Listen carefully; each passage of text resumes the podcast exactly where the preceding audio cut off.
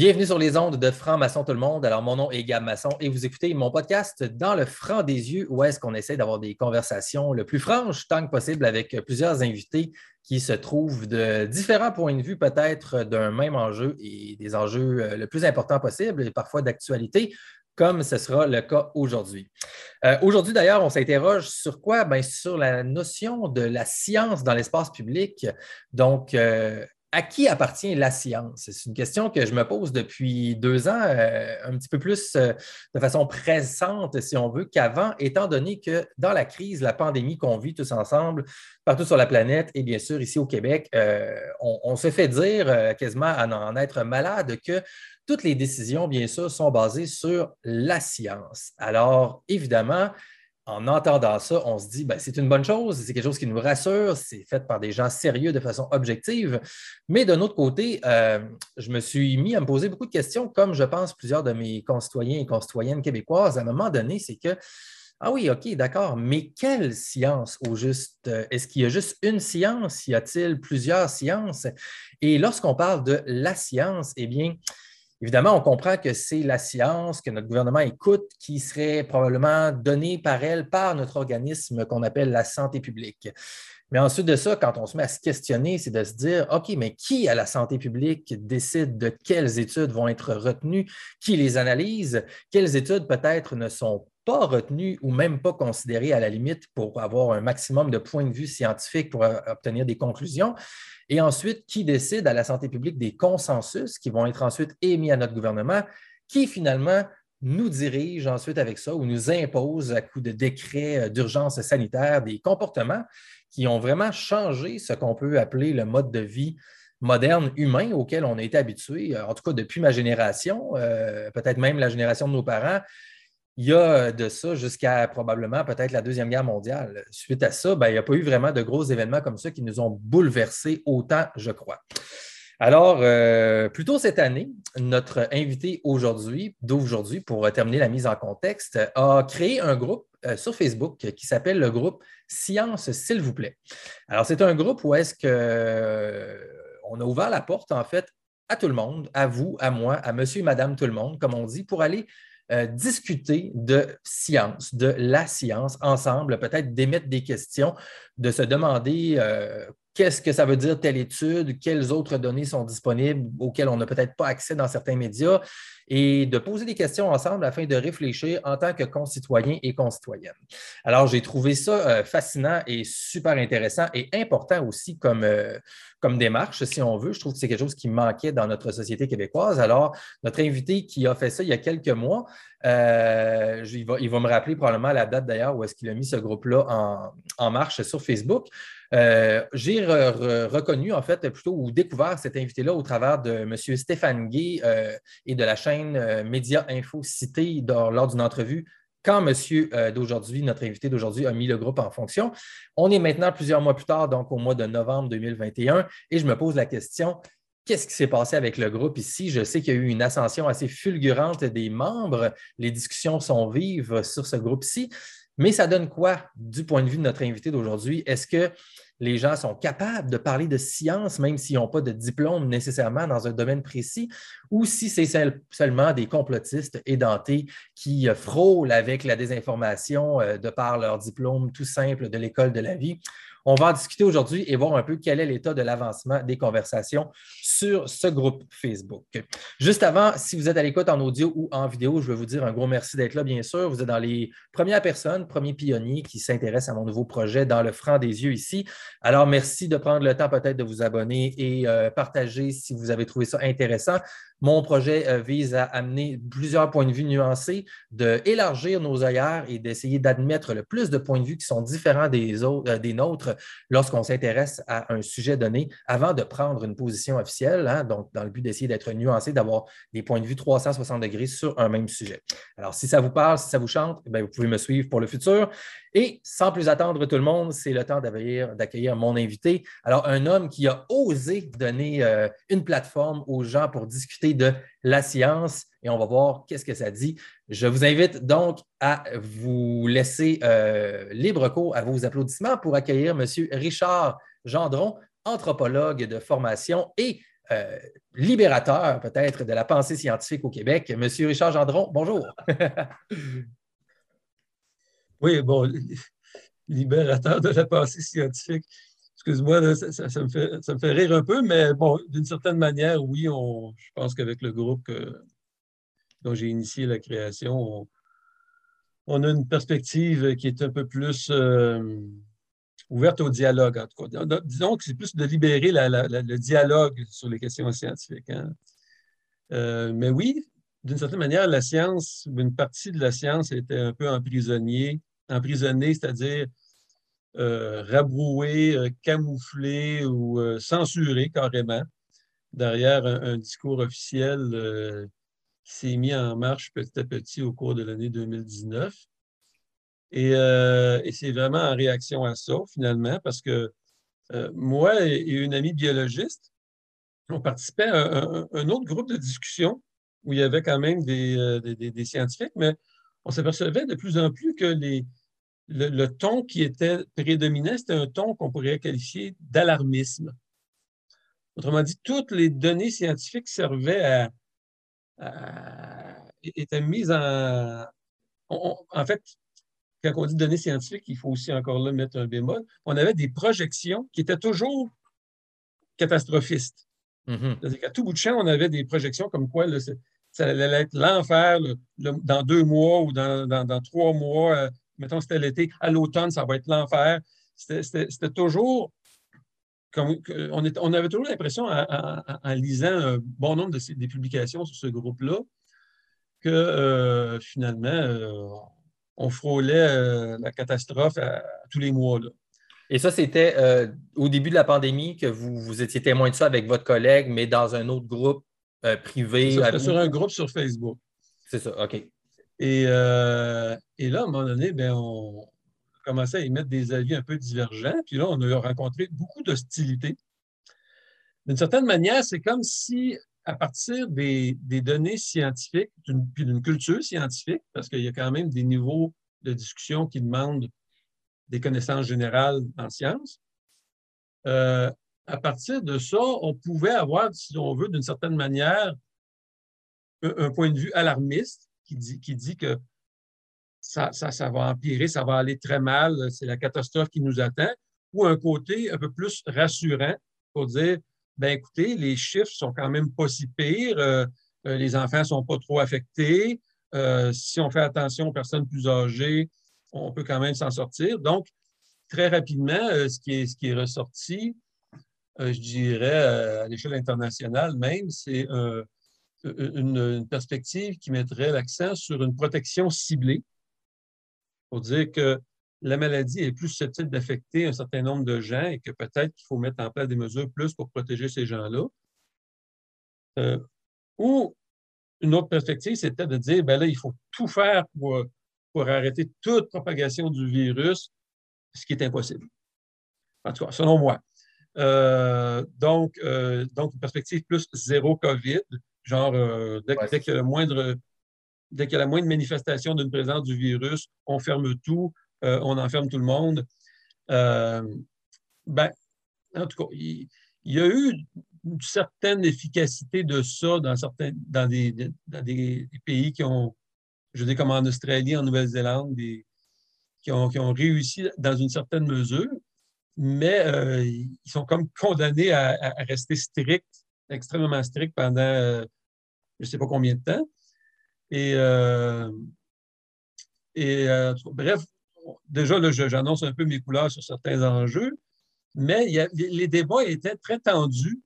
Et là, à un moment donné, et désagréable aussi. Alors moi, à un moment donné, je, je parle à, mon ami biologiste, puis on dit, ben, écoute, on va, partir un autre groupe. On va partir un autre groupe, puis on va mettre comme règle qu'il n'y aura ni négationnisme, genre pas question de nier l'existence d'une pandémie, d'une part, mais ni alarmisme non plus. Pas question de, se laisser aller à dire là, que, c'est la fin du monde qui nous pend au bout du nez. Alors, euh, on, a mis ça un peu comme règle du jeu, de dire que là, on va essayer d'avoir des discussions euh, respectueuse, euh, qui ne tombent, pas dans ces extrêmes-là, donc que j'appellerais le, négationnisme d'une part ou l'alarmisme d'autre part. Et c'est là que le groupe est né. Et rappelez-moi, euh, deux questions rapides avant, euh, que, avant que je revienne sur quelque chose. Euh, c'était à quel mois? Donc, vous, souvenez-vous même de la date ou à peu près à quel mois vous avez créé le groupe? Non, c'est en janvier, en janvier 2020. En janvier 2020? Oui. 2021? Non, ça doit être 2021. 2021, excusez. Oui, c'est ça, c'est ça, c'est ça. Donc, 2020. Donc, ça va, on parle, ça fait dix mois là, comme il faut là, que, le groupe est en marche. Et puis, euh, deuxième question, le groupe euh, auquel vous preniez part avant avec votre collègue biologiste, euh, votre ami plutôt biologiste, est-ce que c'était un groupe québécois ou c'était un groupe francophone, anglophone ou. c'était un groupe québécois. C'était un groupe québécois? Et donc là, c'était des gens qui étaient plus, si on veut, ferrés scientifiquement ou du, domaine médical, mais, mais là, ou pas vraiment, c'était un groupe ouvert aussi il y avait des gens qui étaient très compétents là, euh, qui ont apporté des choses intéressantes au niveau du débat, au niveau du Québec. Euh, il y avait un ingénieur, par exemple, qui était assez spécialiste au niveau des questions de ventilation, et lui, il a mis de l'avant beaucoup la question qu'il faudrait, par exemple, améliorer la, ventilation dans les écoles, chose qui n'a pas vraiment été faite. Euh, il y avait, des, il y avait des, gens qui avaient des compétences certaines, mais il y en avait qui, qui, était, qui avait des, toutes sortes de, de, connaissances scientifiques, mais euh, ce que si j'avais à, qualifier le, euh, ce qui le regroupait le plus en bout de ligne, c'était toujours une perspective alarmiste. La perspective alarmiste. OK. Non, c'est parce que je me demandais, je me disais, c'était-tu vraiment un groupe euh, vraiment à caractère scientifique ou est-ce qu'on filtre les gens seulement des experts? C'était pas, pas ça non plus. Là. Euh, je pense que quelqu'un qui n'avait pas un minimum de connaissances scientifiques n'aurait pas euh, resté longtemps sur le groupe. Euh, OK, OK, dans ce sens. D'une certaine manière. parce que, vous savez, on, parle, parfois d'expertise ou, de, de, l'étiquette scientifique, mais d'une certaine manière, ça n'existe pas la science. Hein. Il y a plusieurs sciences il y, a, la biologie, il y a la chimie, il y a la biochimie, dans la biologie même, il y a la génétique. Euh, donc, il va y avoir une, biologie euh, évolutionnaire, évolutionnaire, mettons, pour, regarder l'évolution des espèces. Il va y avoir la, euh, biologie moléculaire au niveau de la, fonctionnement de la cellule puis de la génétique. il va y avoir la, médecine ou la symptomatologie, la, classification des symptômes maladie, des maladies. Euh, l'épidémiologie, qui va être l'analyse des, données statistiques dans des populations, où là, on n'est plus au niveau de, la cellule, hein, on n'est plus au niveau de la, microbiologie, euh, pas de la microbiologie dans le sens des microbes, mais de la, biologie à petite échelle, euh, au niveau microscopique, au niveau des cellules, au niveau des petites entités, au niveau même de la génétique, des gènes. On a aussi une perspective sociale, euh, plus sociale, démographique, épidémiologique, qui essaie de regarder l'évolution des, données de santé dans une population au complet. Mais ça, ça devient extrêmement complexe parce qu'il y a plusieurs facteurs. On a beau regarder l'évolution de la pandémie, par exemple, à travers le monde, on s'aperçoit que ça évolue très différemment dans différents pays, dans différentes provinces même, et ce n'est pas toujours facile de mettre le point sur là où même les deux principales raisons qui expliqueraient les principales différences. C'est toujours multifactoriel, finalement, l'épidémiologie. Et c'est là où, finalement, n'importe quelle personne qui a une formation scientifique,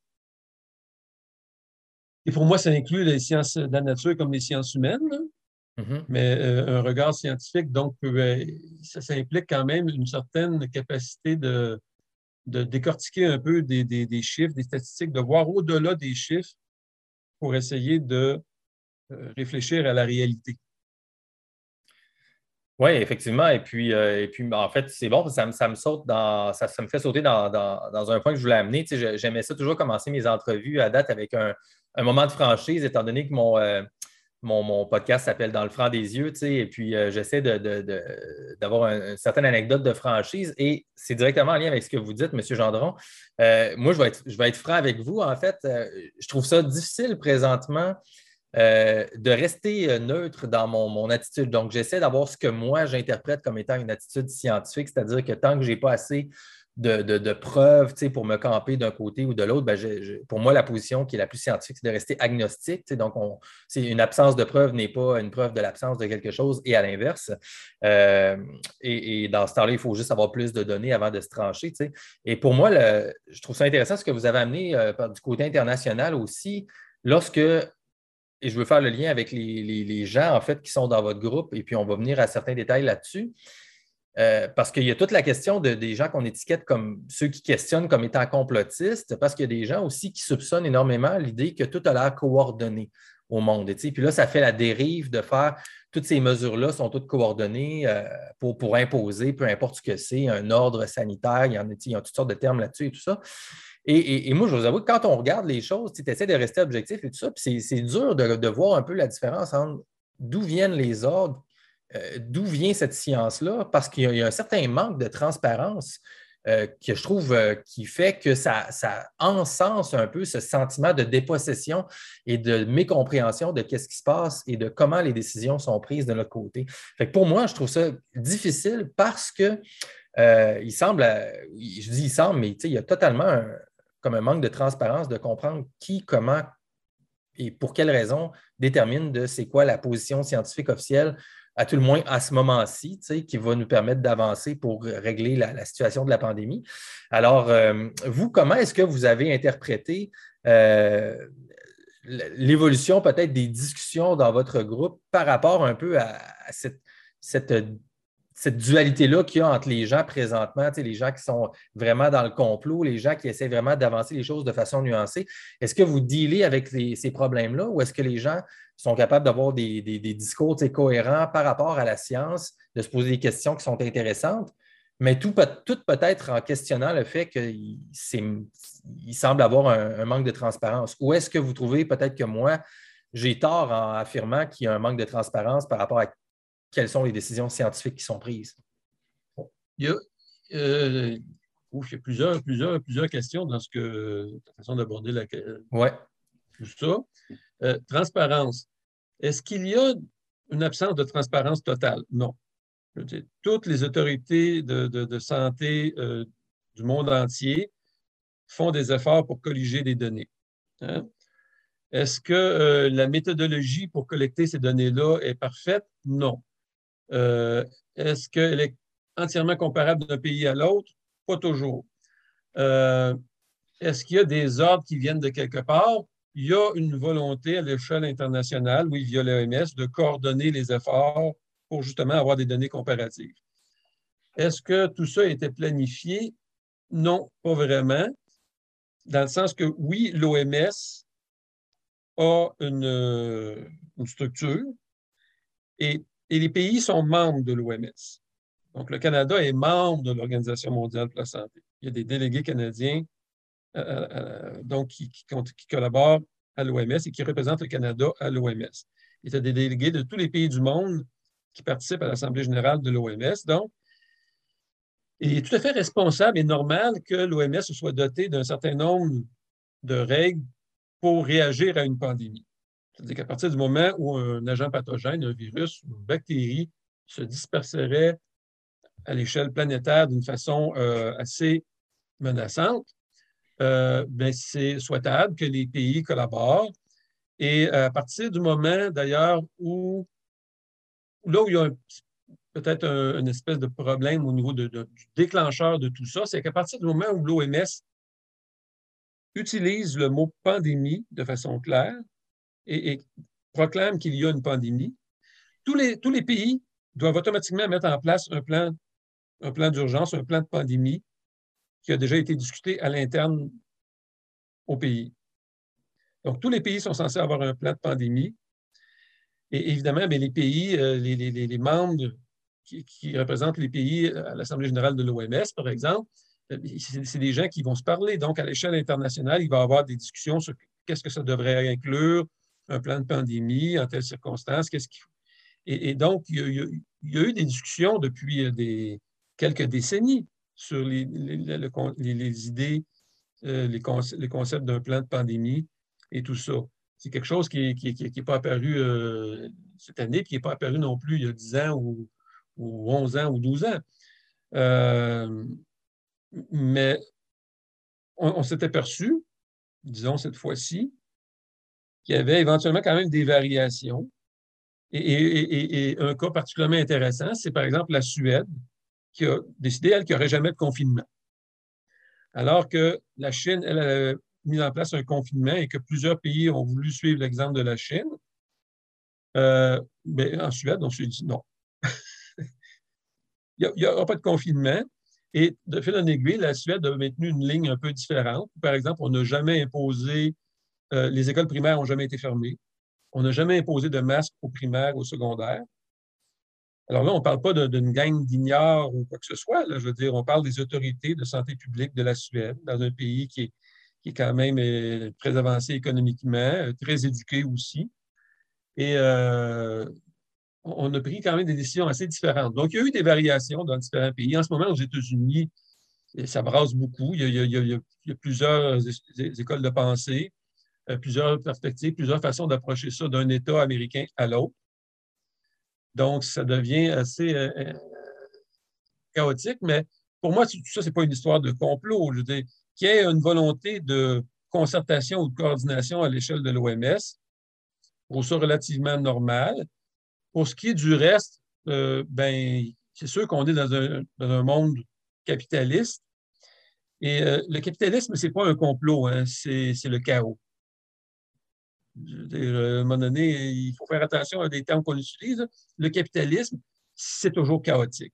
ça, entraîne éventuellement des guerres, ça entraîne la famine euh, ici et là, ça entraîne toutes sortes de, fluctuations problématiques dans l'histoire. Euh, mais je veux dire, il subsiste quand même des. des, Aujourd'hui, on est dans un monde où il y a à peu près 2000 milliardaires, mais ils ne sont, sont pas toujours en train de s'entendre sur qui est-ce qui va. Ils essaient quand même de se bouffer la laine sur le dos les les, uns, les autres, euh, même s'ils ont, ils ont des connivences euh, entre eux aussi. Mais c'est quand même le, capitalisme, quelque chose qui est en bout de ligne relativement chaotique. Et, et même si dans l'industrie pharmaceutique, il y en a qui ont essayé de prendre le contrôle aussi d'une certaine manière du narratif, du discours qui était pour euh, aller dans les médias. Euh, ben, on a heureusement, à travers des différentes plateformes, euh, des débats alternatifs, des, des, points de vue alternatifs qui circulent et qui sont très basés sur la science, et souvent beaucoup plus que ceux des gouvernements ou des autorités dites de santé publique.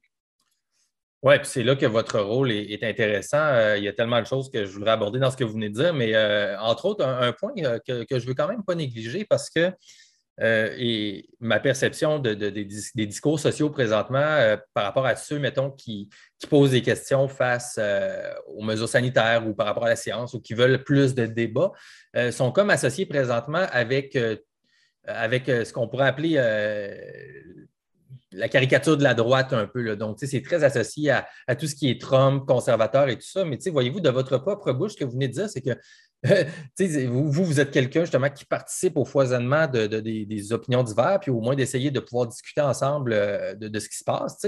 Et, mais d'un autre côté, vous, vous faites une critique euh, en quelques mots du capitalisme. Donc, est-ce que je me trompe ou vous n'êtes êtes pas un homme nécessairement de droite? Euh, du tout.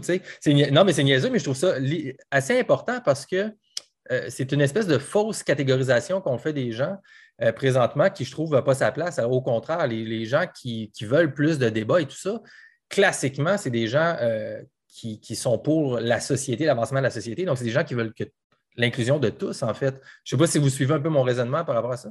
Oui, puis je n'ai pas nécessairement que le qu'on embarque là-dedans à fond. moi, je me considérerais disons, pour si s'il faut se catégoriser à cette, sur, ce, genre d'échelle-là, je me dirais plus de, centre-gauche, hein, si, si euh, ça peut te situer. Mais euh, je ne suis certainement pas euh, quelqu'un qui, se situerait à droite au niveau de, la pensée économique. Là. Ceci étant dit, ça ne veut pas dire que je pense qu'il faut, toujours faire il faut toujours faire confiance à notre fonction publique. Oui, voilà, et c'est là que, ça devient intéressant. Puis non, c'était vraiment juste une brève parenthèse, mais juste pour soulever le point quand même qui, est assez important. Euh, et donc, justement, ben, euh, vous avez parlé aussi de, donc, on s'est rendu compte de choses dans la, une dizaine, la dizaine d'années qu'on vient de passer aussi. Et je sais que vous vouliez peut-être faire un retour sur la, la, pandémie précédente, donc de 2009 à 2011, où est-ce que vous aviez tenu certains propos publiquement. donc, il y avait la question un peu de justement, on peut émettre des critiques comme vous venez de le dire, par rapport à, nos organismes gouvernementaux et de la santé publique. Et, comment est-ce qu'on en vient à déterminer justement qu'est-ce qui est vrai ou pas? Euh, c'est un peu aussi, je pense, une, certaine fonction que, vous voulez donner à votre groupe. Et euh, vous aviez émis euh, certains commentaires dans un article que vous m'avez fait parvenir. Donc, est-ce que vous voulez un petit peu peut-être aborder cette question-là sous l'angle que vous vouliez l'amener? Oui, ben, c'est parce que en, 2009, l'OMS a déclenché une pandémie. Et euh, c'était une pandémie, donc, qui se voulait euh, relative à la dispersion un peu internationale d'une nouvelle variété de grippe H1N1, donc le virus de l'influenza, euh, la souche A H1N1. Et euh, il s'est avéré que ce virus-là n'était pas particulièrement problématique. C'était grosso modo comme au niveau euh, épidémiologique, au niveau des, problèmes de santé qu'il a entraîné, c'était grosso modo comme une grippe normale, la grippe qu'on a, qu'on a normalement d'année en année. Et euh, ça avait entraîné donc plusieurs critiques à dire qu'il n'y avait pas eu de pandémie. Et, donc, moi, avec d'autres, on avait écrit un article sur cette pseudo-pandémie-là de grippe A-H1N1 en 2009. On avait écrit l'article en 2010. Euh, et, et, donc, évidemment, lorsqu'il été question d'une autre pandémie, mais moi, je me suis intéressé de près au phénomène. J'avais en fait organisé un colloque sur les pandémies en 2010. Et, euh, et là, ben, je me suis dit, euh, qu'est-ce qui se passe, comment ça va se passer et tout ça. J'ai suivi ça de près. Et là, euh, je, me dis, bon, il faut mettre les choses en perspective. Cette fois-ci, on a, on a affaire à une vraie pandémie. Mais euh, assez tôt, je dirais, lors de l'été 2020, euh, j'ai regardé les chiffres. Je me suis dit, mais c'est une pandémie quand même d'une sévérité relativement modeste. Pourquoi? Parce que finalement, la mortalité était quand même pas si énorme. Euh, toute proportion gardée, pour, et pour donner des proportions, là, on est rendu à 5 millions de décès comptabilisés à travers le monde. En ce moment, au moment où on se parle, 5 millions à travers le monde, en un an et demi environ. Euh, sur une population, donc, qui, euh, qui s'achemine vers les 8 milliards, tranquillement, pas vite. Mm-hmm. En 2018-2019, on parle de 50 millions de décès associés à la grippe la grippe de 1918-1919. À ce moment-là, il n'y avait pas 8 milliards d'habitants, il y en avait plus autour de 1. Hmm? Donc, 50 millions de décès en 2018-2019 sur 1 milliard d'habitants versus 5 millions aujourd'hui sur 8 milliards. On n'est pas dans la même, on n'est pas, pas tout dans la même, euh, le même ordre, si on veut. Dans le même ordre de grandeur. Et, euh, et, et, en plus, euh, évidemment, aujourd'hui, on a des gens qui sont beaucoup plus âgés, Hein, l'espérance de vie a, grandement augmenté au cours du siècle dernier. Donc, euh, à un moment donné, il faut accepter que, aussi qu'à un certain âge, bien, des fois, les gens sont plus susceptibles de mourir, euh, ils sont plus fragiles, rendus en haut de 80, en haut de 90 ans. Donc, il faut accepter que la mort est inéluctable. Ce n'est pas, pas, être de droite de dire que la mort est inéluctable, c'est simplement d'être logique et, de, regarder euh, les, les derniers millions d'années. Puis aux dernières nouvelles, des, des, personnalités, des personnalités éternelles, on n'en a pas vu beaucoup, à moins qu'ils se cachent bien. Hein. Il y a peut-être euh, dans, la fiction, là, je veux dire, il y, a, des vampires, des trucs comme ça, mais. il y en a qui disent qu'il y a euh, certains euh, des yogis, des maîtres yogis en quelque part en Inde, mais on ne le sait pas encore. C'est encore, c'est encore à déterminer je suis allé en Inde, je suis allé au Népal, je n'ai pas vu personne qui, qui, me laissait penser qu'il était immortel. était âgé de plusieurs siècles. Non, ben, euh, c'est intéressant. Euh, aviez-vous terminé ou euh, oui, mais donc, ce que je veux dire, c'est qu'en ce moment, selon moi, il y a une pandémie. C'est ça, c'est ça. Vous une pandémie définie, définie tout simplement comme étant euh, une situation où un, problème de santé entraîne beaucoup de cas de maladie et de décès. Le décès étant évidemment une, issue très, très, dommage, très problématique ou en tout cas très finale, évidemment, à la maladie, mais au-delà du nombre de décès, ce qui est clair, c'est qu'il y a eu un, grand nombre de gens malades. C'est ça la définition d'une pandémie. Un grand nombre de gens malades d'une façon qui, qui euh, dépasse les limites de l'ordinaire. Donc, il faut, il, faut, il, faut, il faut que ça dépasse un peu, il faut que ça soit quelque part extraordinaire, parce que si c'est ordinaire, comme mettons la grippe qui, arrive à chaque année, ben, à ce moment-là, il faudrait déclarer, déclencher des pandémies de grippe à chaque année, puis on, serait toujours en état de pandémie. Donc, il faut que la situation sorte de l'ordinaire, qu'elle entraîne un grand nombre de personnes malades. Après, la définition de c'est quoi un grand nombre de personnes malades, on, peut en discuter. Mais euh, c'est clair qu'avec la, COVID actuellement, euh, il y a un grand nombre de gens qui sont, tombés malades euh, suite à l'exposition à ce virus-là. Il y en a un grand nombre aussi quand même qui sont mortes. C'est dommage, mais en même temps, il faut tenir compte du fait que la très, très grande majorité des gens étaient quand même généralement âgés et souffrant déjà de d'autres morbidités. Hein, donc, comme ici au Québec, c'était des gens qui étaient déjà un peu, qui avaient déjà un peu un pied dans la tombe quand on rentre en CHSLD, là, c'est souvent le cas qu'on est déjà pas mal amoché, puis euh, ça ne prend pas grand-chose pour nous pousser complètement dans la tombe. Alors, euh, je ne veux pas minimiser, je veux pas minimiser l'importance de la vie de ces gens-là, euh, mais ce n'est pas être de droite d'accepter la, fatalité de la mort. Oui, ou que d'être insensible. Je veux dire, ça, c'est des critiques de, des gens qui, refusent le questionnement de personnes comme vous ou, de n'importe quel citoyen qui veut remettre euh, des faits en, doute ou d'amener des faits supplémentaires pour nuancer les propos. Euh, le fait justement de, dire que tu, es déshumanisant ou que tu minimises les décès et tout ça, bien, évidemment qu'il faut faire la différence entre la situation humaine, le respect des gens qui, qui sont affectés directement par ça, puis leurs proches et tout ça, versus avoir une discussion large et détachée, idéalement scientifique à propos des données et tout ça. Fait que il faut faire la nuance là-dessus. Je pense que le. je, vais t'interrompre. Euh, oui, bien sûr. Que je pense que là où la précision doit être faite, et c'est là qu'on parle éventuellement de discours scientifique versus un discours émotif. Quand on fait de l'épidémiologie, on regarde l'état de santé d'une population. Et si on fait ça correctement en ce moment, on peut dire quelque chose de l'ordre de ce que je vais dire là.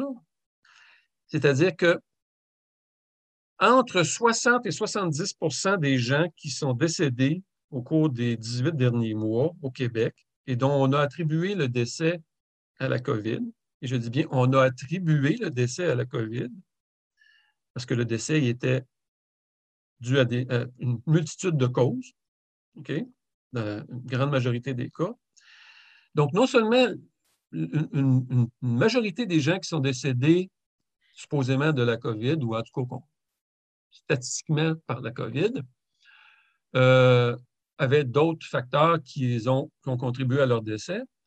Mais on peut même affirmer, sans l'ombre d'un doute, que la majorité, quelque part entre 60 et 70% de ces gens-là, seraient décédés de toute manière au cours des 18-20 derniers mois. C'est ça. Ils seraient décédés, là. Statistiquement, il y a, par les années qui courent, il y a à peu près 70 000 morts par année au Québec. il y en a des gens qui meurent. c'est, pas nouveau. Euh, mais parmi les gens dont on a attribué le décès à la COVID, il y en a une majorité qui serait décédée de toute manière. Donc, parler comme ça épidémiologiquement, scientifiquement, c'est pas manquer de cœur, c'est tout simplement regarder la réalité de la mort et, de la maladie comme étant quelque chose sur lequel on peut jeter un regard quantitatif, scientifique.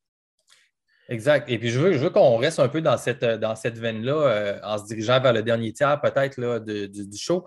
Euh, parce qu'il y a la question de quelles questions sont acceptables de poser, que ce soit sur votre groupe ou en société, pour avoir un débat sain par rapport aux faits scientifiques comme ça ici. Premièrement, dans votre groupe ici, est-ce que vous filtrez beaucoup? Euh, donc, peut-être juste nous rappeler, il y a combien de membres dans votre groupe et à quel point est-ce que vous devez filtrer euh, pour justement prévenir des discours. Est-ce qu'il y a des discours qui peuvent être dérapants ou euh, justement totalement inacceptables?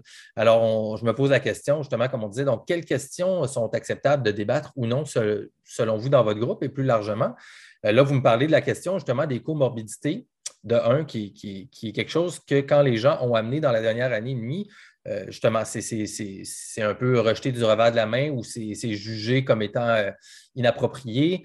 Euh, il y a la question également des tests aussi PCR là-dessus. Donc, qu'est-ce que c'est vraiment le test PCR? Euh, qu'est-ce que ça mesure? Il y a la question aussi de l'isolation du virus. C'est encore en cours présentement là-dessus. Mais ça, voyez-vous, je vois que dans votre groupe, ça ne se discute pas beaucoup, cette question-là ici, d'avoir le virus purifié, caractérisé, isolé. Donc, est-ce que c'est quelque chose que vous volontairement décidé de ne pas discuter dans votre groupe? Donc, comment est-ce que vous gérez un peu ces différentes questions-là dans Science, s'il vous plaît? Je n'aborderai pas en détail chacune des questions que tu viens soulever. Euh, ce, que, ce que je veux souligner, c'est que euh, la science, ça implique un certain nombre de choses. L'une d'entre elles, c'est d'être capable d'avoir des données. Je veux dire, un seul cas de quoi que ce soit peut difficilement faire euh, illustrer quelque chose de scientifique.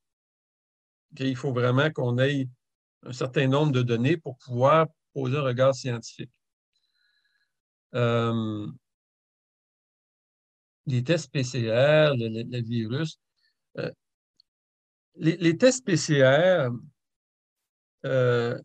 permettent quand même d'affirmer l'existence du virus de la COVID. Ils ne sont pas parfaits, loin de là. Euh, est-ce qu'ils devraient être utilisés de la façon qu'ils le sont? Euh, probablement pas. Euh, parce qu'un cas COVID, en ce moment, quelque chose qui est comptabilisé comme un cas COVID, ça peut être quelqu'un qui, a des traces de virus dans les, voies respiratoires, mais qui n'est absolument pas malade.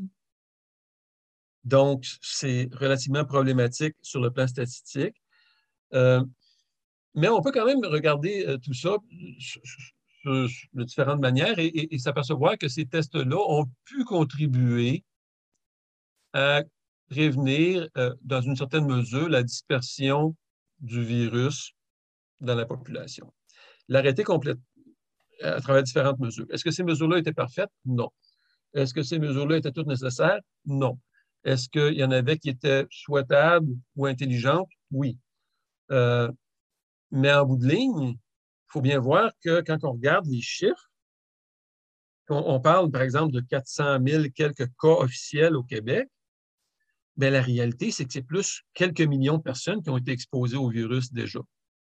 Hein, donc, le, nombre de cas qui a été mesuré euh, est, très en deçà du nombre de gens au Québec qui ont été exposés au virus. C'est tout un autre aspect. C'est ça. Donc, la quantité de tests faits euh, ensuite de ça, il y a une extrapolation qui est à faire entre ça et la, réelle propension du virus dans la population qui, à quel point est-ce que ça, c'est pris en considération, c'est dur à savoir, justement.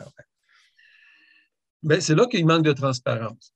Parce hmm. que euh, n'importe quelle euh, personne qui, a le, à peu près n'importe qui qui a, une, vision scientifique de la chose ou qui, qui réfléchit comme il faut, je dirais, en termes épidémiologiques, ou de dispersion du virus, va accepter l'idée qu'en euh, ce moment, il y a quelque part entre 1 et 4 millions de personnes qui ont été en contact avec le virus euh, au Québec. Et, je dis ça euh, parce que moi, j'ai souvent regardé les, chiffres et je me suis dit, OK, de quoi on parle? Il faut voir qu'au début, au début de la pandémie, on n'avait pas la, capacité de faire beaucoup de tests. Donc, on testait très peu les gens. On testait surtout les gens qui arrivaient en hôpital. Donc, euh, aujourd'hui, il y a des centres pour tester un peu partout.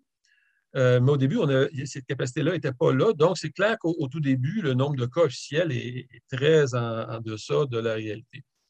Donc, euh, quand je parle du début, mettons, je parle de, mars, avril, mai, juin 2020. 2020.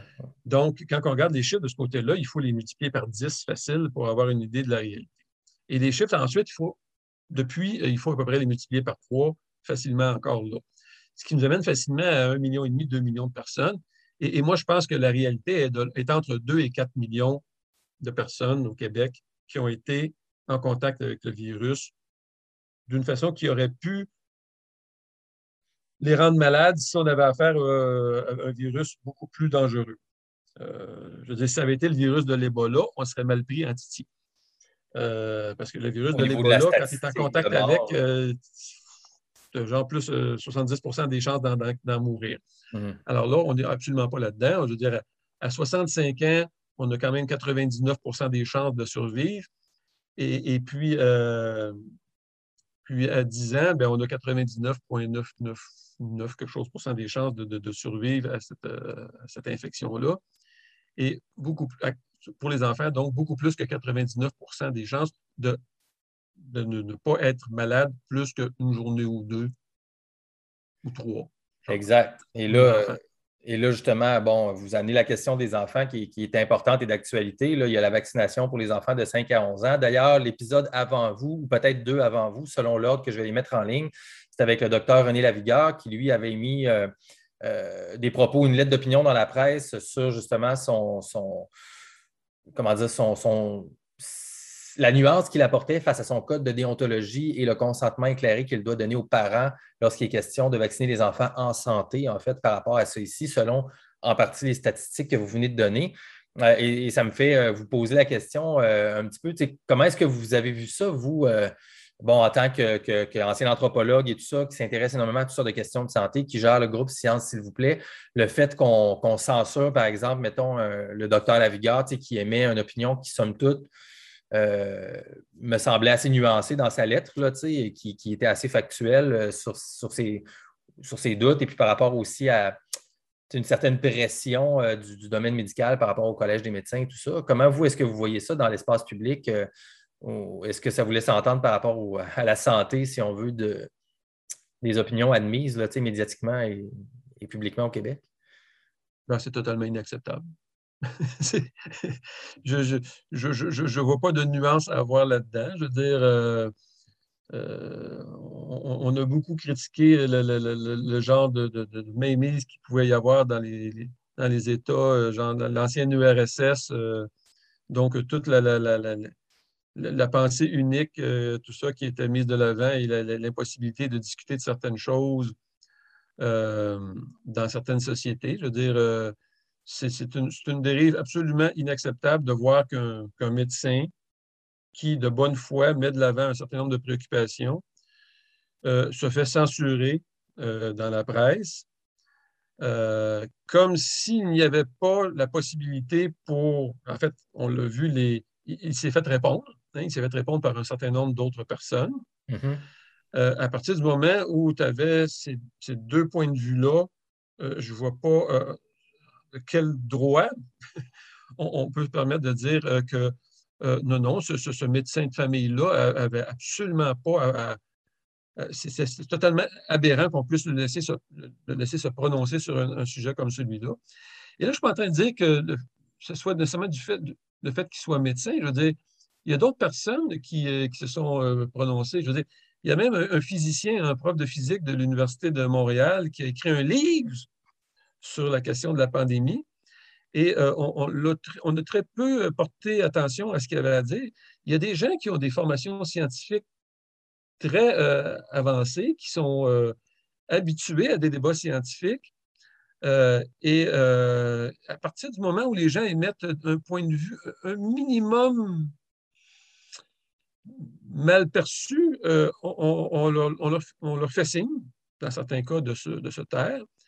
Et, dans d'autres cas, tout simplement, on, ne leur donne plus la parole dans l'espace public. Et ça, je pense que c'est assez problématique parce que normalement, le journalisme est une, est une euh, discipline ou une, implique en tout cas une discipline. Le journalisme, normalement, est une, une pratique sociale qui implique l'écoute de, de, points de vue divergents, de points de vue éventuellement opposés, et qui implique donc une certaine ouverture au débat. Et là, on, veut totalement mettre ça de côté, comme si les, les, solutions proposées à la pandémie étaient n'étaient pas critiquables, étaient incontestablement bonnes et euh, souhaitables. Ben, ce n'est pas le cas, selon moi. Et euh, en tout cas, ils sont très certainement questionnables. Et euh, c'est pour ça que, dans le fond, nous, on ouvre un, espace de débat, mais on n'accepte pas nécessairement n'importe quel débat. Tantôt, tu posais la question, savoir comment on, arbitrait un peu tout ça. Mais c'est sûr qu'on ne veut pas on ne veut pas que ça dérape non plus d'une certaine manière. Et il y a certains commentaires qu'on trouve qui, qui, ont aucun fondement scientifique. Et, là-dessus, je, tiens à préciser, hein, la science, ça n'admet pas nécessairement n'importe quelle question, d'une certaine manière. Ah, ah ouais. Je, vais prendre, je vais prendre un exemple assez simple. La Terre n'est pas ronde. Mais si je dis que la Terre est ronde, je suis plus proche de la vérité que si je dis que la Terre est plate. La Terre n'est pas, parfaitement ronde. Mais quand même, elle est plutôt ronde hein, par rapport à l'idée de la Terre plate. Donc, l'idée que la Terre soit ronde est beaucoup plus appropriée que l'idée de la Terre plate. Il en va de même dans la science à bien des, niveaux. On, connaît la structure moléculaire du code génétique depuis un peu, plus de 60 ans. Alors, ça nous permet, ça, éventuellement, ça nous a permis, donc, depuis, euh, au cours des, notamment des 10, 15, 20 dernières années, d'avoir des, des, outils d'analyse comme les tests PCR, qui permettent d'évaluer la présence génétique de quelque chose euh, beaucoup plus rapidement qu'on aurait pu le faire il y, a, il y, a, 20 ou 30 ans seulement. En d'autres termes, ce qui est important ici aussi de dire, c'est qu'il y a 70 ans, si le même virus s'était diffusé à l'échelle de la planète, euh, on aurait eu de la difficulté à savoir que c'est un coronavirus. Ça aurait pris énormément de temps.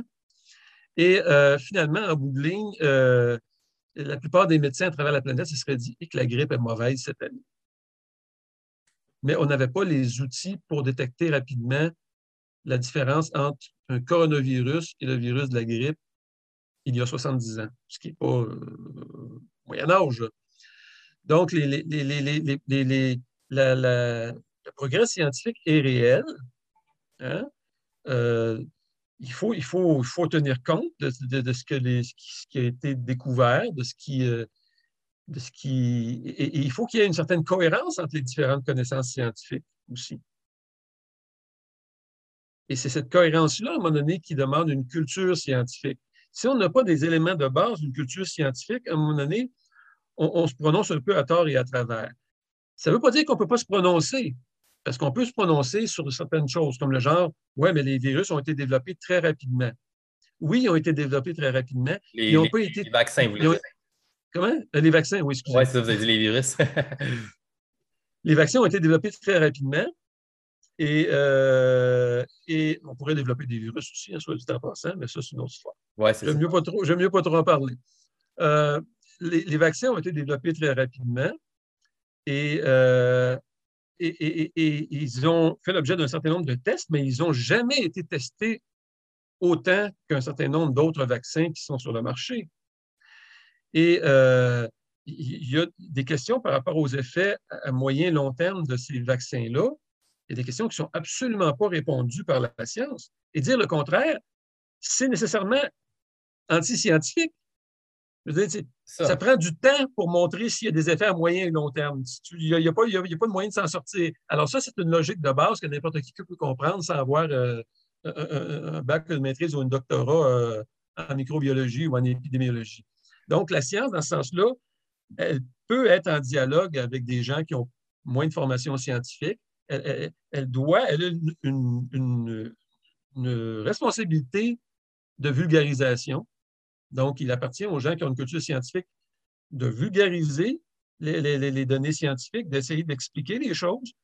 moi, personnellement, je pense que j'essaie de le faire du mieux que je peux au sein du groupe Sciences SVP, mais il y a d'autres personnes qui le font aussi. Il y, a, un certain nombre de gens qui, dans le groupe qui ont des maîtrises et des doctorats, qui sont plus calés que moi sur certaines affaires. Euh, mais en bout de ligne, on s'aperçoit que il y, il, y a des, il y a des paramètres qui nous permettent de, de, de faire un tri euh, sur la, pertinence des, des, propos qui sont tenus. Quand on voit certaines personnes, des, des, des, médecins parmi les meilleurs chercheurs aux États-Unis euh, ou, des gens de d'autres formations, mais qui sont aussi chercheurs et qui, ont des, qui, ont, qui, très visiblement connaissent leur affaire euh, et qui tiennent un discours extrêmement bien euh, détaillé sur le plan scientifique. À un moment donné, on écoute plus ces gens-là que, que, quelqu'un qui, dit n'importe quoi sans aucune base. Euh, c'est pas, pas de l'élitisme, c'est pas, euh, de, pas de la censure, mais c'est qu'à un moment donné, il faut, il faut essayer de voir où est-ce que peuvent se situer les meilleures opinions. Et une fois qu'on a euh, situé un certain nombre de gens qui ont des opinions plus, plus pertinentes que d'autres, et ça peut inclure des gens au sein du gouvernement, je dis, pas, comment je dirais, je, n'écarterai pas du revers de la main la pertinence euh, du, propos de certaines personnes à l'INSPQ, par exemple. Euh, j'ai déjà eu des conversations avec des, médecins qui, sont dans le domaine de la microbiologie. Euh, on, peut se parler, on peut discuter de certaines questions, mais à un moment donné, il faut adopter un, langage commun. Et, ça, ben, pour quelqu'un qui n'a pas une formation scientifique de base, ça va prendre plus d'efforts. Alors, la question n'est pas de savoir si quelqu'un, si la, science doit être hermétique et qu'on doit exclure du débat certaines personnes qui n'ont pas de formation scientifique. La question n'est pas là. La question, c'est que si vous n'avez pas une, formation scientifique de base, il faut que ça vous, ça vous prend quand même plus d'efforts et, pour aller euh, chercher les éléments d'information qui, dont vous allez avoir besoin. Et à ce moment-là, ben, il faut parfois faire des, exercices comme aller sur la, base de données euh, PubMed, PUB pour publication, MED pour médecine. PubMed, c'est une source d'information euh, extraordinaire.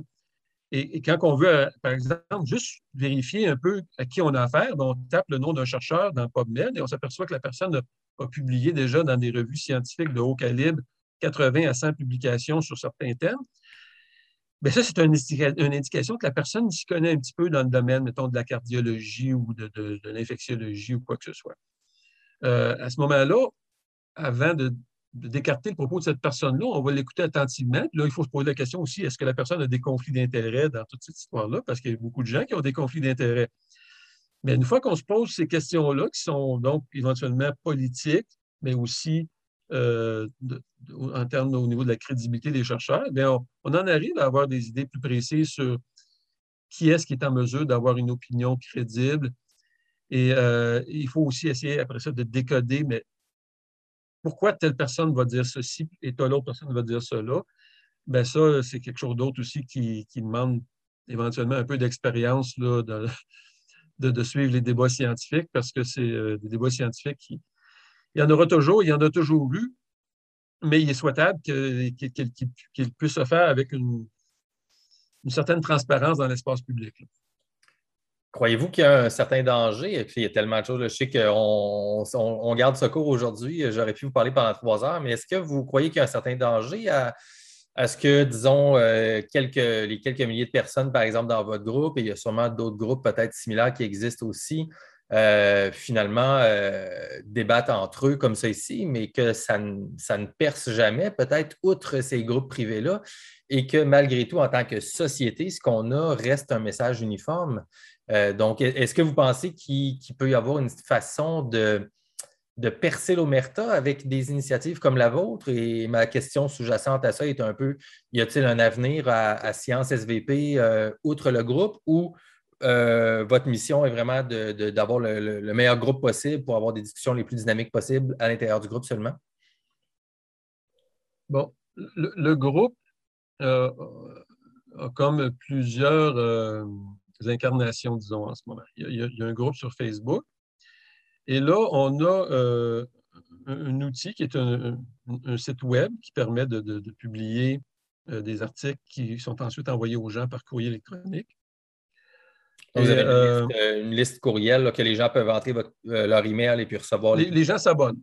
Les gens vont sur le site web, ils regardent euh, des publications, ils disent Ah, ça m'intéresse, ça, je m'abonne. Puis euh, chaque nouvelle publication, donc dans le, groupe Science SVP, ça s'appelle le, Substack.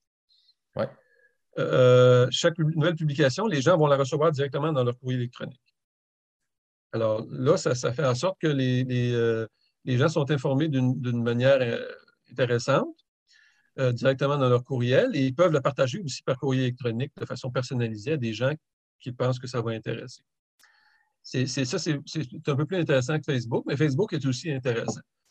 Euh, moi, je dirais que là où, euh, dans le groupe Sciences SVP, on fait vraiment un service public intéressant, c'est qu'à défaut de changer complètement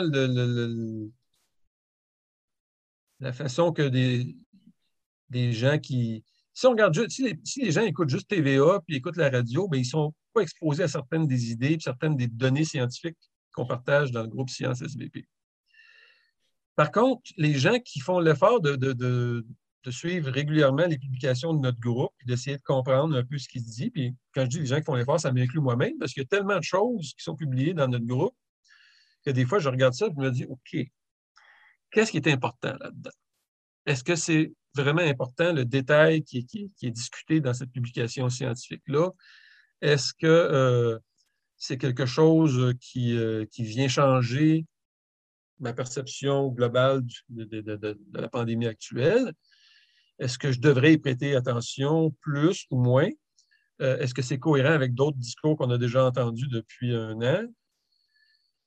Donc, il y, a toutes sortes, de choses qui se passent dans ma tête, moi, quand je vois des nouvelles données. Euh, mais euh, je pense que quand les gens se, mettent simplement à suivre des, messages, les, informations qu'on diffuse et les, interprétations qu'on en fait, les gens peuvent se faire un point de vue qui va être ultimement mieux articulé et mieux nuancé. Et je pense que les gens vont en ressortir, les gens en général, même si ce n'est pas des gens qui ont des baccalauréats ou des maîtrises en sciences, les gens en général vont en ressortir mieux outillés pour discuter avec d'autres. D'autres pouvant être des, infirmiers, des infirmières, des médecins ou des, peu importe des gens de quelle formation.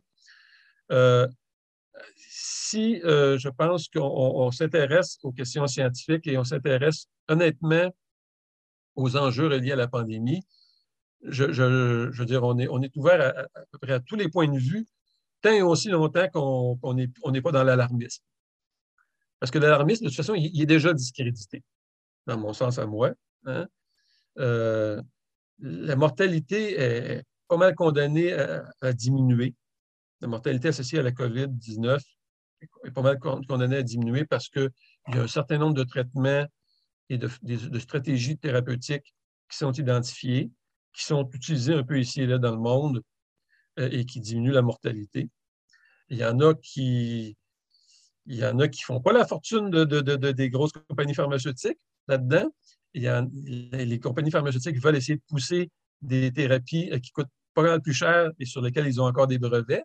Bref, on rentre encore là dans la politique et dans le capitalisme. Mm-hmm. Mais pour toutes sortes de raisons, la mortalité associée à la COVID euh, est appelée à diminuer.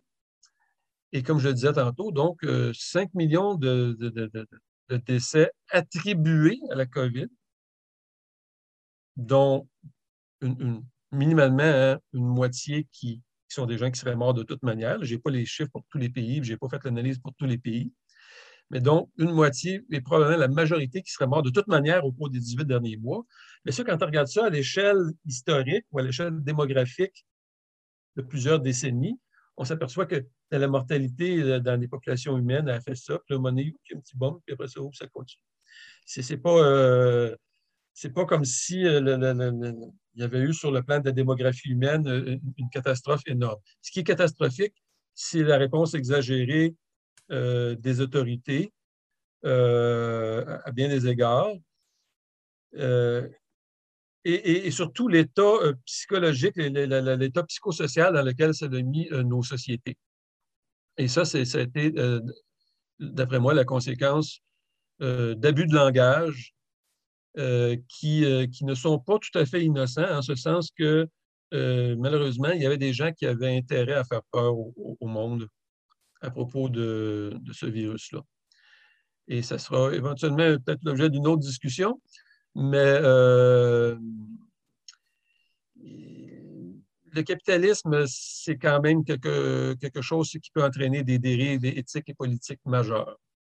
Et je pense que c'est à ça qu'on assiste, et ce n'est pas nécessairement à cause d'un complot. C'est comme je disais tantôt, c'est le chaos.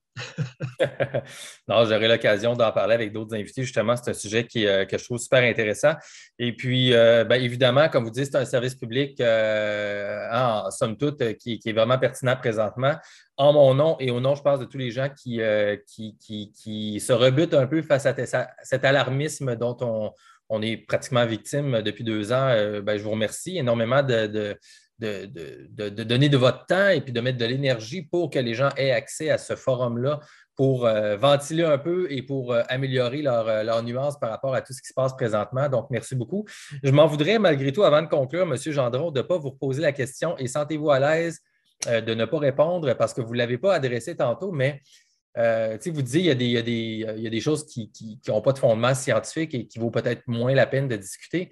Euh, donc, toute la, question, moi, je suis passionné par cette question-là principalement, en fait, justement, la question de, la théorie des germes, ceux qui remettent en doute présentement la pertinence de la théorie des germes, qui veulent euh, redonner la vie à la théorie du terrain plutôt, et comme de quoi qu'en fait, les, virus, euh, ce n'est pas quelque chose qui est, concret en tant que tel, et puis que c'est plutôt des artefacts, et que les virus ne sont pas quelque chose qui a été purifié, isolé. Ça, est-ce que vous trouvez qu'il y a matière à discussion là-dessus et qu'il y, a un soutien, une, des fondements qui peuvent être assez scientifiques pour parler de ça, ou si vous, ce n'est pas le genre de discussion que vous trouvez pertinente présentement dans, ce qui se passe euh, par rapport à tout ça?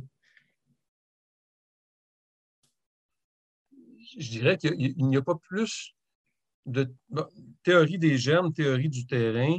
Euh, ce n'est pas deux théories. Pour moi, ça, c'est un ensemble de faits associés à la, microbiologie, à la médecine et à l'épidémiologie. Donc, les virus, pour moi, ça existe. Les bactéries, ça existe. Les protozoaires, ça existe. Et les, moisissures aussi, ça existe. Donc, il y a un certain nombre d'agents pathogènes qui sont du domaine d'étude de la microbiologie et qui peuvent rendre malade une personne, euh, mais qui peuvent aussi ne pas rendre malade une autre personne. Donc, selon le terrain, c'est-à-dire selon le, terrain où c'est la personne chez qui ces, entités euh, microbiennes-là arrivent, la personne peut être malade ou non. Donc, est-ce que le focus devrait être plus sur euh, les mécanismes de défense de la personne et comment faire en sorte que le système immunitaire de la personne, qui est un système extrêmement complexe et même composé de genre de plusieurs corps d'armée, si on voit ça comme militairement, c'est comme l'armée de l'air, l'armée de terre, l'armée navale, tu as plusieurs corps d'armée qui peuvent éventuellement être sollicités pour euh, lutter contre un agresseur. Euh, donc, euh, ce système immunitaire-là est extrêmement sophistiqué. C'est quelque chose qui est le résultat de millions d'années d'évolution. Les, les, lapins, les chiens, les, ils, ont, des composantes de système immunitaire semblables aux nôtres. Donc, il y a il y a une longue histoire. Si l'humanité existe, c'est à cause qu'elle a un système immunitaire et, on vit sur une planète de microbes. Je veux dire, même à l'intérieur de nous-mêmes, on, a des milliards et des milliards de bactéries en tout temps. Et donc, on, compose, avec ces bactéries-là. Il y en a qui sont potentiellement pathogènes à l'intérieur de nous. Mais il y a une écologie microbienne dans nos intestins qui fait en sorte que les bactéries qui ne sont pas trop pathogènes, normalement, vont dominer par rapport à celles qui pourraient être pathogènes. Puis celles qui pourraient être pathogènes ne deviendront pas pathogènes parce que normalement, elles ne passeront pas dans le sang. Elles vont rester dans les intestins. Si tu as des blessures sérieuses, éventuellement, certaines des bactéries de tes intestins passent dans le sang. Là, ça peut être problématique et les antibiotiques n'ont pas été inventés pour rien. Mais euh, il existe des bactéries et les antibiotiques peuvent avoir un effet sur les bactéries. Les bactéries peuvent s'adapter aux antibiotiques, ce qui fait qu'on invente d'autres antibiotiques. Et, tout ça, ça, pourrait faire l'objet d'une belle réflexion sur la, science, la médecine et, ses limites. Moi, je suis quelqu'un qui, se réclame d'une réflexion sur l'écologie médicale, y compris l'écologie microbienne. Il faut comprendre que c'est complexe, ça, je veux dire, mais il y a les deux. Hein?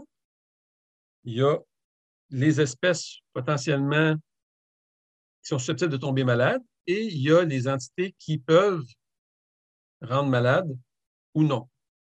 On sait très bien qu'il y a un grand nombre de personnes qui sont asymptomatiques suite à la COVID-19, qui vont être infectées dans, les, parois respiratoires, mais qui ne développeront pas la maladie. Les, enfants notamment, mais pas seulement. Alors, il y en a qui développent la maladie. Tout ça, ça pose, un paquet de questions. Et en ce moment, le problème qu'on a comme société, c'est que le discours est beaucoup plus euh, dominé par des gens qui ne mettent l'accent que sur le virus et sa dispersion et qui négligent de susciter une réflexion sérieuse sur la, capacité du système immunitaire à défendre les gens contre le virus. Et cette capacité-là, elle existe chez la majorité des gens.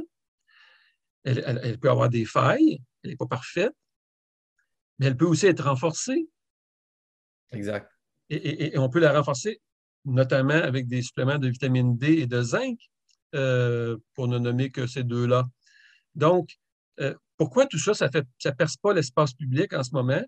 Euh, ben, c'est en fonction d'un biais culturel, mettons, des microbiologistes qui sont finalement des microbiologistes et des spécialistes des microbes. Ce pas des spécialistes de, la nutrition. Et, malheureusement, les nutritionnistes sont souvent, trop souvent des spécialistes de, des sucres et des gras et euh, de, la perte de poids ou euh, du diabète et tout ça, mais les, nutritionnistes sont rarement des spécialistes des microbes et les microbes sont rarement des spécialistes de la nutrition. Alors, on a deux mondes qui ne discutent pas entre eux, mais c'est très problématique dans un contexte de pandémie parce qu'il y avait lieu de discuter beaucoup plus sérieusement de, supplémentation pour faire en sorte que la population soit mieux protégée contre le virus. Ce qui fait un super beau lien avec en fait ce que vous euh, parliez au début de, l'épisode, euh, c'est-à-dire l'idée qu'il y, a plusieurs euh, différentes disciplines scientifiques et tout ça, et qu'il y a une chose qui est super importante, c'est que les gens puissent se parler interdisciplinairement, donc entre les disciplines pour avoir un meilleur point de vue sur qu'est-ce qui se passe dans le monde, dont la crise actuelle. Et, eh bien, c'est une chose que j'essaie aussi de faire la promotion ici en ayant plusieurs différents points de vue sur ces sujets-là, donc sur le sujet de la pandémie présentement. Fait écoutez, M. Gendron, merci d'avoir ouvert votre euh, ben, de, m'avoir partagé en fait vos, impressions par rapport à ce que je vous ai demandé. J'ai trouvé ça super intéressant de vous entendre là-dessus. Euh, personnellement, c'est un truc qui me, fascine, à la limite de l'obsession. Je suis un obsessif curieux ici.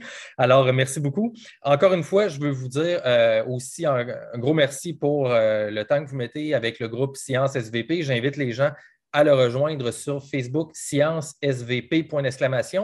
Et juste avant que vous me donniez peut-être aussi le nom du site web, j'ai une dernière question pour vous, étant donné que mon podcast s'appelle Dans le franc des yeux. Si vous pouviez, M. Gendron, regarder l'ensemble de la population du Québec et de la francophonie dans le blanc des yeux et dans le franc des yeux présentement et leur laisser peut-être un dernier message ou euh, une dernière idée euh, sur laquelle méditer, euh, qu'est-ce que vous diriez à, tous les gens en toute franchise?